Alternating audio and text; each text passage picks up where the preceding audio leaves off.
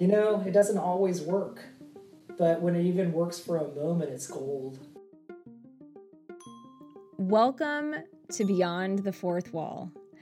In this weekly podcast, we're investigating how the skills we cultivate as theater artists transfer beyond our theater industry. I'm Lindy Franklin-Smith, the artistic director of the Lexington Theater Company. And I'm Joseph Reitzen, the creative media designer for the Lex. Each week, we'll conduct guest interviews with creatives from across many different industries. And every couple of episodes, I'll hop in with Lindy for a conversation, connecting the dots, finding the through line, and learning how to apply those theater skills to our everyday lives. We're so glad you're here, and we hope you're ready to go beyond the fourth wall.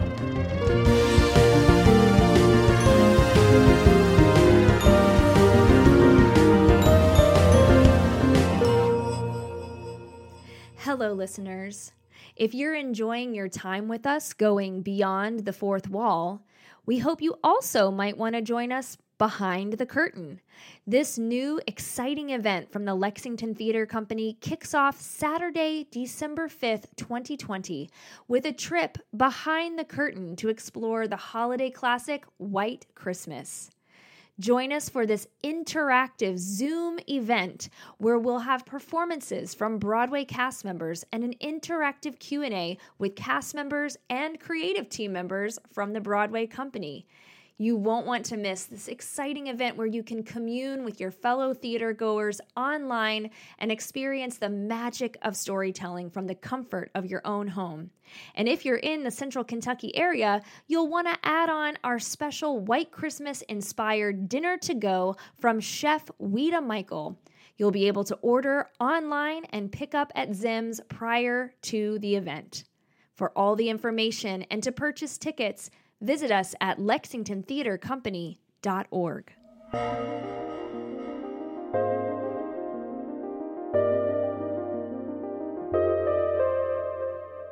In today's episode, we're chatting with Lexington-based restaurateur Rob Perez. In two thousand eight, Rob, along with his wife Diane, created, developed, and now operate Saul Good Restaurant and Pub here in Lexington, Kentucky. Rob and Diane also founded D V eight Kitchen as a social enterprise focused on giving second chance employment opportunities to people in recovery from drug or alcohol addiction. Please welcome Rob.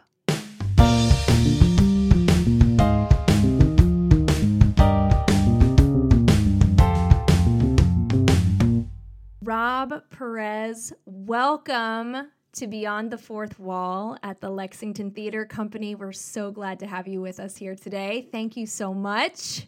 Thank you for having me. I appreciate it very much. Oh, I am just so delighted for our listeners to get to know you. Of course, many of our listeners know your restaurants very well, Saul Good and D V eight Kitchen. In fact, mini Alex opening night party has been held at the, the downtown location of Saul Good.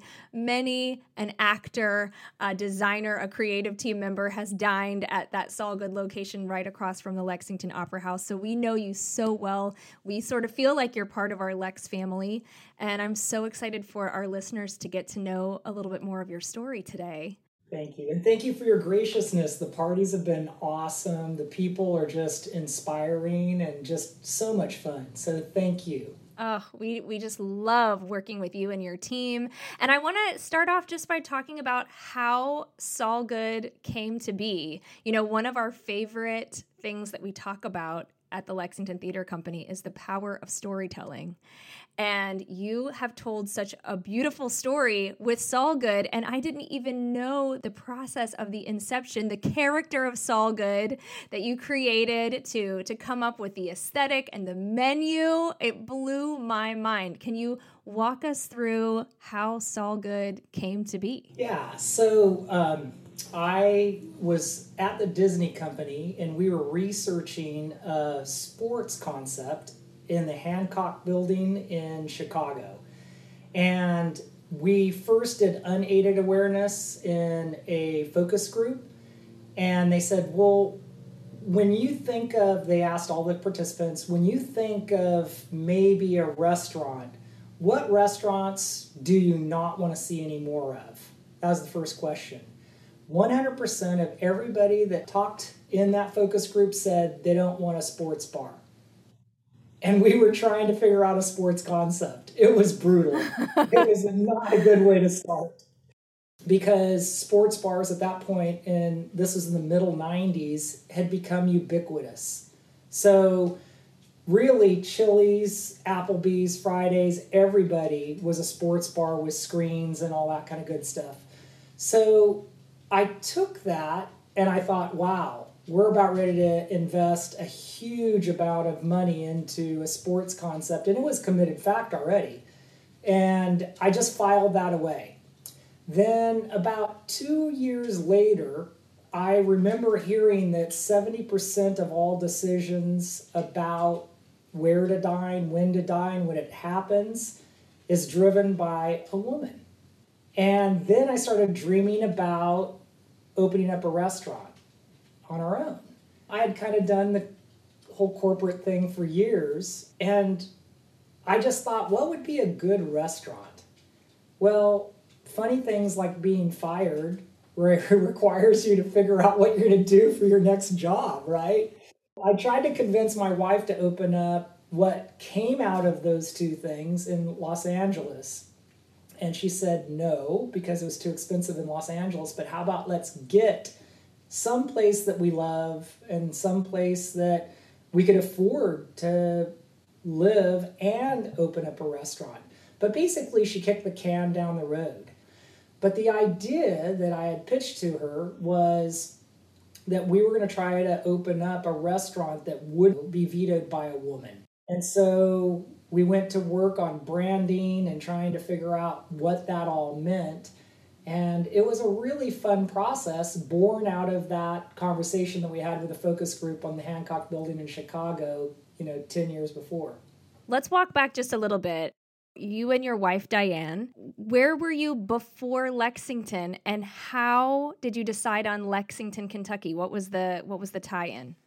So we met in the Central Valley of California, moved to Dallas, Texas, then moved to Orlando, then moved to Miami, then moved back to Los Angeles, then moved to La, uh, New Orleans.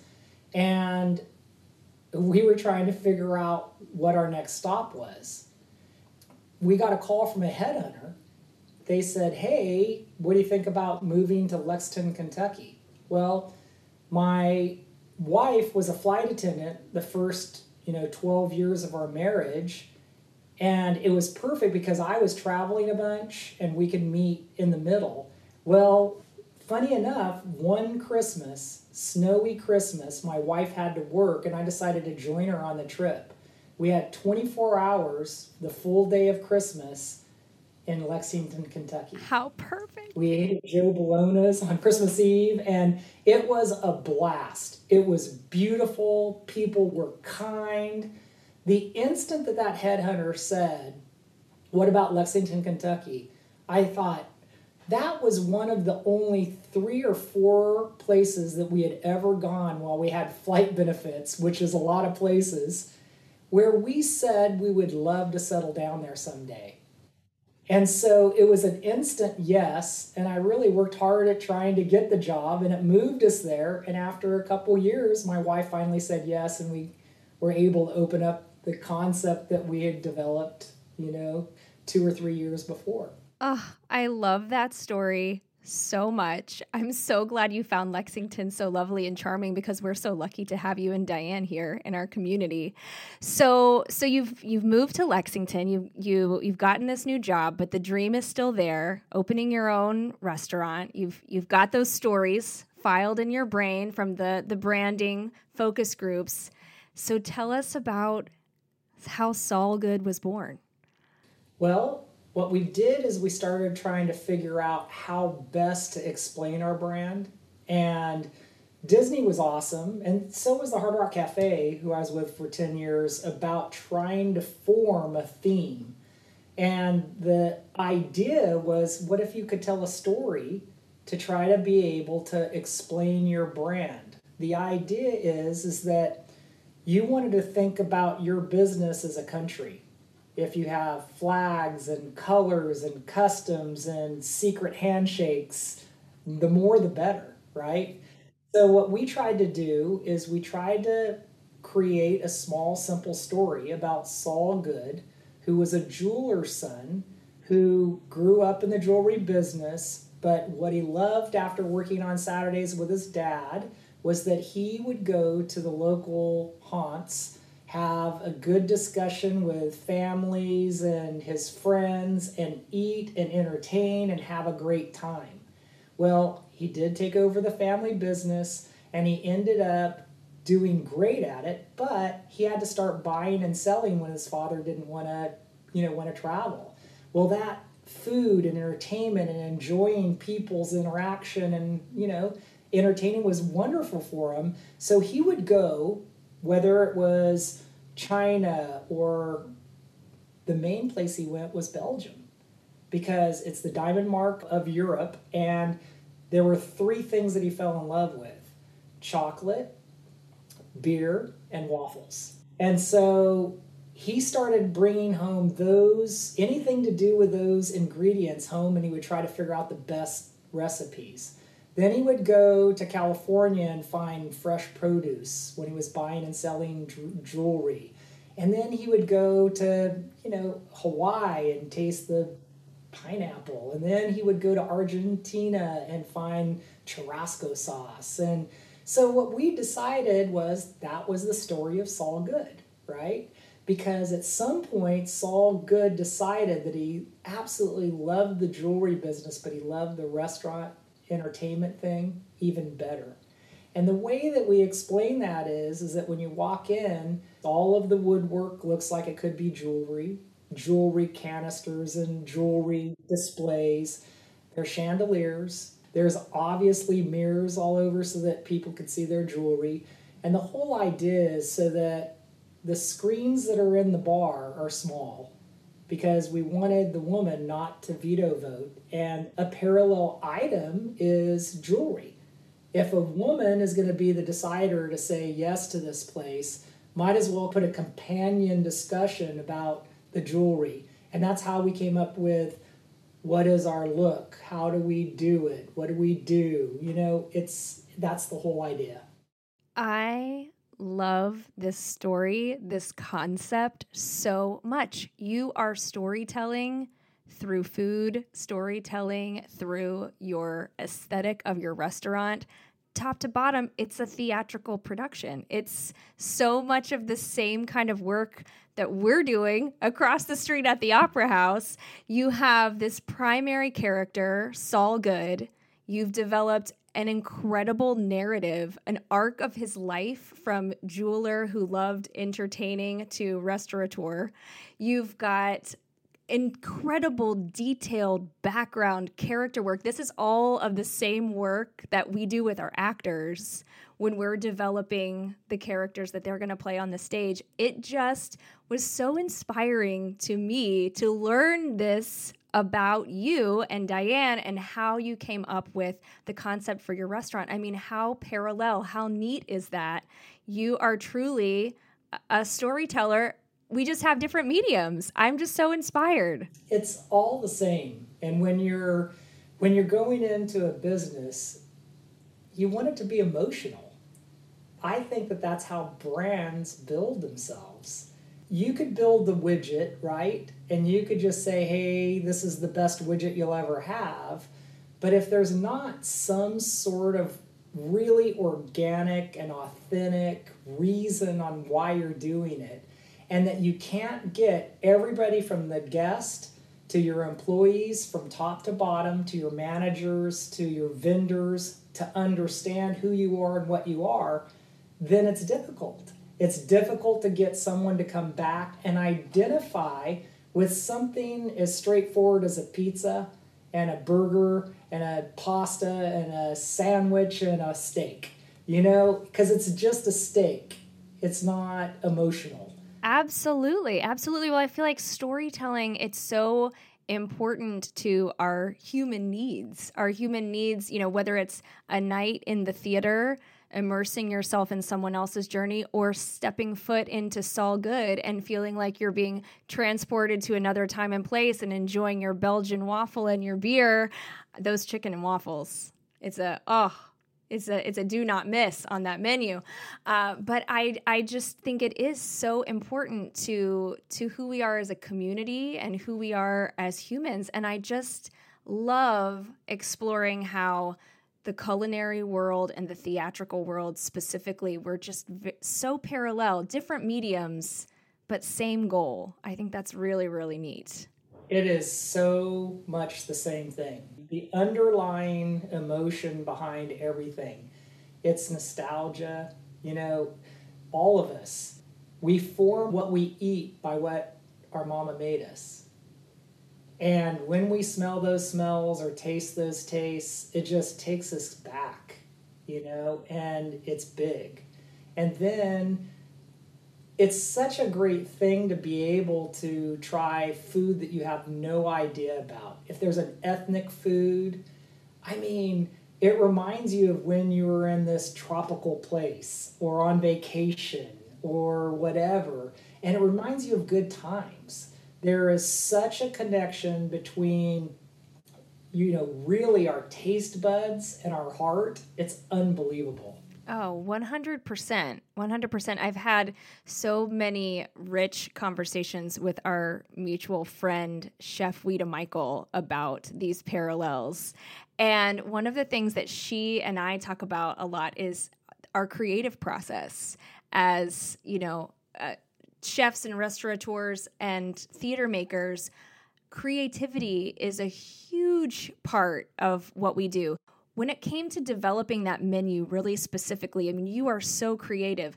What was that process like? How did you go from Belgium and waffles and beer and to this curated, beautiful, creative menu? Well, we did it one, literally one ingredient at a time, one dish at a time, and we tried to look at every single ingredient. What can we do to it to make it the best it possibly can be? And a big, giant shout out to a friend and a, co- a collaborator on this menu, Chef uh, Jeff Mayer, who was with us for eight years and just celebrated his birthday. So love, Chef. Happy, happy birthday, Chef. It was just one ingredient at a time and try to make it the best we possibly could for the value. One ingredient at a time. Our processes are so similar. I mean, we literally talk about, you know, the building blocks, starting one piece at a time. And then before you know it, you have that masterpiece on stage. I want to shift gears a little bit. You know, I what we're unpacking in this podcast is it are these parallels. And and so far we've talked about storytelling and the brilliant story of Saul Good and the creative practice. I want to talk next about empathy, which is a hugely important part of why we make theater, giving folks the opportunity to walk in somebody else's shoes for a few minutes. Uh, it's sort of an act of service, I think, of the theater. And you have created an incredibly empathic, beautiful service in D V eight Kitchen. And I would love to talk about how that idea came to be and how D V eight was born. So one hundred percent, I was one hundred percent against it. I didn't want to do it. I thought it was a complete waste of time. And my wife wanted to do it. And she had several triggers. She tried to use levers on me to convince me, you know, as a community person, shouldn't we do it? As a restaurant guy, you know, our industry has addiction because the whole idea is to hire people in early stages of substance use disorder recovery. And Uh, folks that are in that position frequently have gaps in their employment. They don't have a reference. And a lot of times they have a felony, and a lot of times they have incarceration. It's difficult for folks to get jobs. And I said no. No, no, no, no, no. And um, she took me seven blocks away from where we are in between us on Short Street, and five blocks over, and I watched a woman get out of a car that didn't look like her and didn't look like the man that she's getting in, and she walked out and she had something cla- clasped in her hand. And I, you know, she didn't have lipstick and high heel shoes and a long dress. I had to ask the policeman, I said, is that woman currently practicing prostitution? And he said, yes. And that was a lot to gather. And when she got out of that car, she was walking with purpose, catty corner, to two guys that were incredibly scary looking. I would be walking away, not towards. When she opened up her hand, I realized several things. That that was the money in her hand that she had just earned in that car. I realized that she never put that money in her pocket. And I couldn't believe the, I was so close I could see the denomination. And because we're on radio, it was five dollars. What did she do that was worth five dollars? What would you want your sister to do, your best friend, your wife, your mom? And how incredibly tearing that was at my heart. But because I struggle sometimes with my authentic self, I went home and told my wife that that was tragic, and it made me cry, and it was the worst thing ever, but I still wasn't going to do the restaurant. But then she took me down a rabbit hole where she was explaining to me that in my faith, I'm very transactional. I, I'm happy to do turkeys on Thanksgiving, go help, you know, feed folks when someone calls. No one gives more gift cards than the you know, Saul Good and D V eight. But those are all transactions.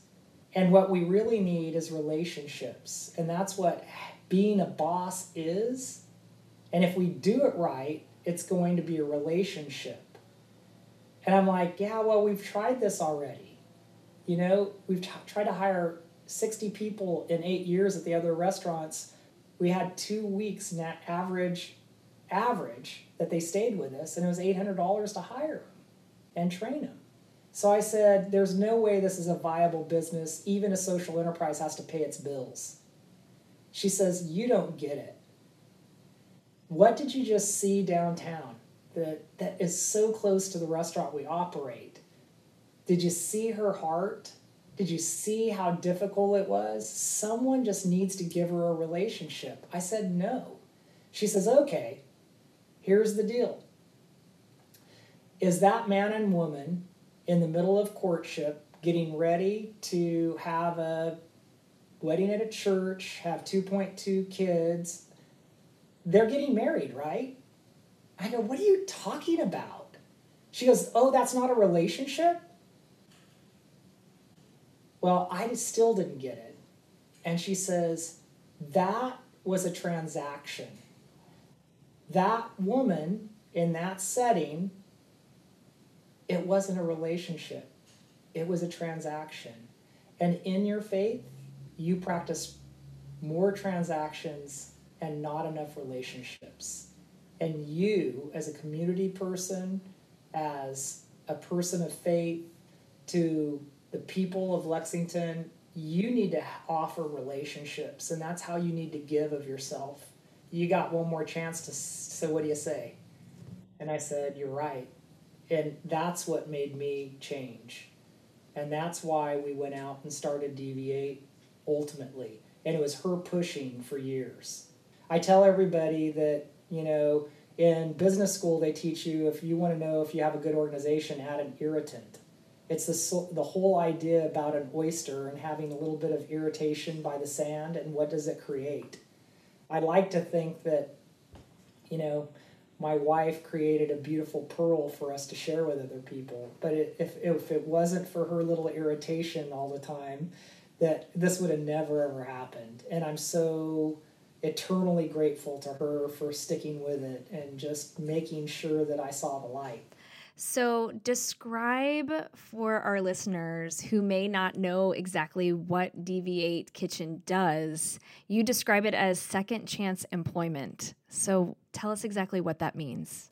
Many of the people that we hire will, can't get a job at a, at a traditional business because they don't have good work history. They have been incarcerated. They come from frequently generational poverty, the wrong side of the tracks, if you will. And uh, they have a past of addiction. And they can't come and tell you that they have steady employment before. They can't tell you that they're an expert at much. And frequently, they don't get jobs. Well, we feel like if someone is in recovery and can prove it, then they deserve a job. If you're going to go through and investigate your life and try to rebuild it, what, how are you going to do it without a job?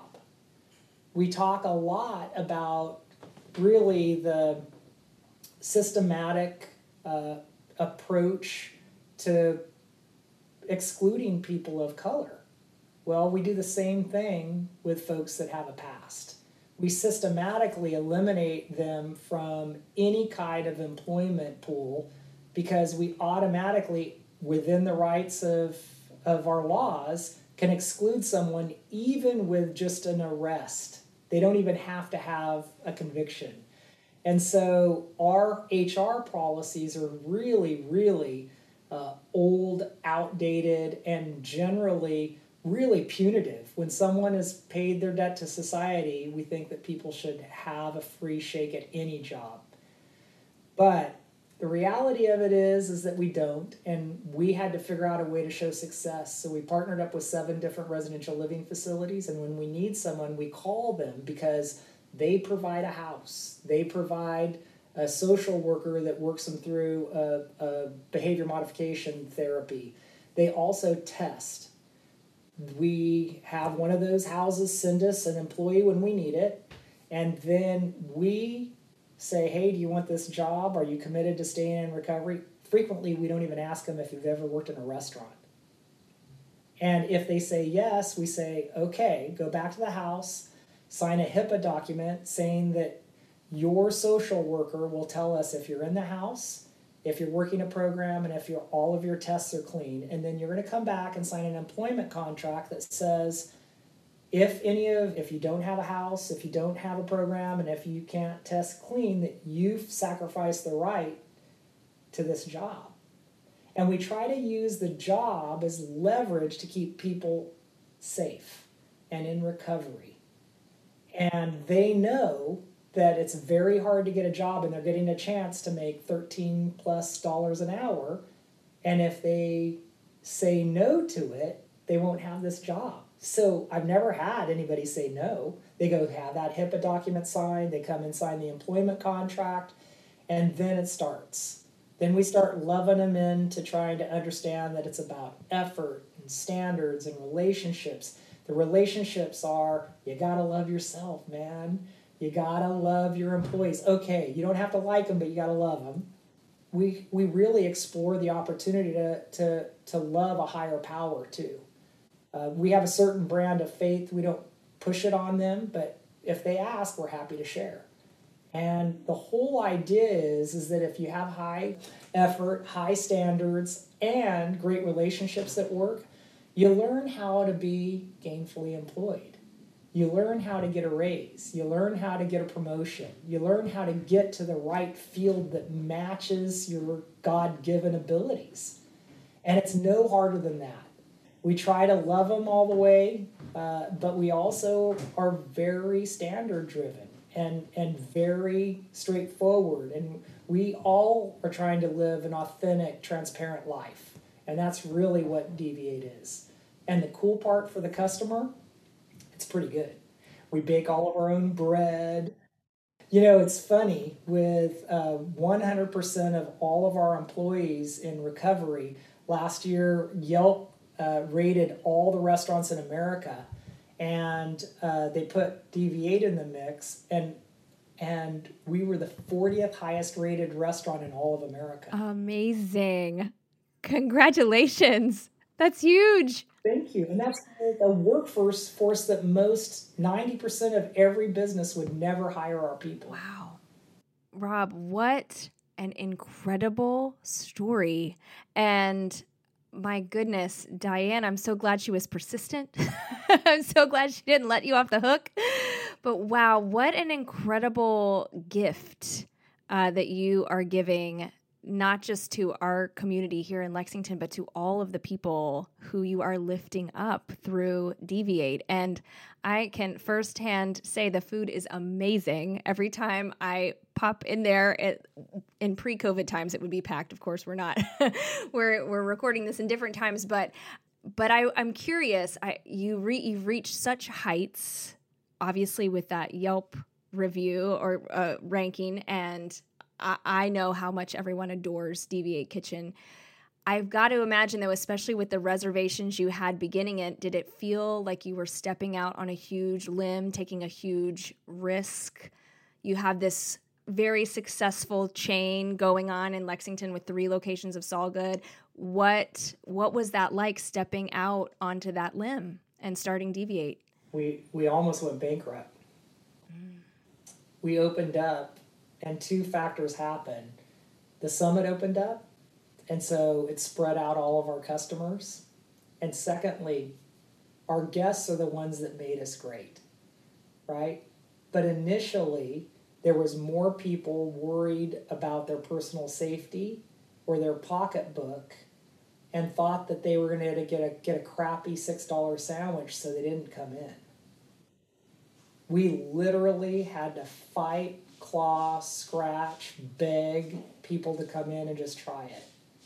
But people knew our mission and unfortunately were worried about it. It was literally maybe two weeks away from going completely bankrupt. The emotions that were all wrapped up into that really uh, were escalated when we realized how wonderful the people were in recovery that we had hired. And the thought of having to tell them that we had to close the doors drove Diane and I like you wouldn't believe. But you persevered, you pushed through, and it's a huge success. In the theater, we talk often about taking those creative and artistic risks, and it can feel scary and it can feel uncertain, but sometimes the greatest rewards are on the other side of the fear. Does that resonate with you when you think about D V eight? You know, um, I've had a fun career, and I've been blessed at, at certain points of my life to make a lot of money and kind of have a fancy job, and people thought it was really, really cool, uh, some of the things I got to do. But we don't make hardly anything. Uh, I mean, I'm serious. It's not much at D V eight. And I'm a glorified busser, and I work my butt off, and it's the it's better than any gold could ever be. And when there's just even a momentary victory that they have, or a smile when they wouldn't smile at the beginning, or to get them comfortable enough to trust you with their deepest, darkest secrets, and then you do that with them, and you know, it doesn't always work, but when it even works for a moment, it's gold. What a beautiful, beautiful gift that you have given to so many, so many. We it, here in Lexington and Central Kentucky, we are so lucky to have you, Rob Perez, and your wife, Diane. We are so grateful and so thankful for all you've done for our community. We love how much you support the theater and you support the Lex. We're so glad to have you uh, in our team. And um, thank you so much for being here with us today. What a beautiful conversation. Thank you so much. Bunch of luck with this. This, this is just fabulous, and we love being a tiny little piece of it. Thank you.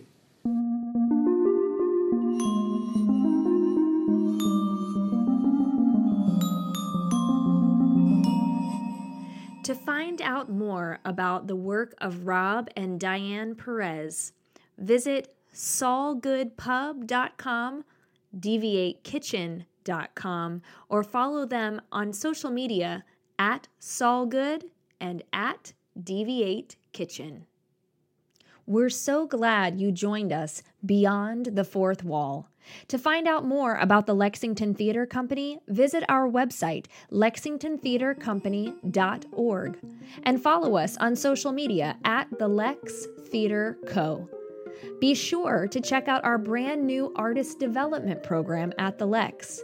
This online learning platform offers classes for third graders through professionals as we discover and empower the artist within. You might also enjoy monthly motivations, free monthly classes for third graders through professionals. Find out more at our website, and we hope you'll join us here at the Lex.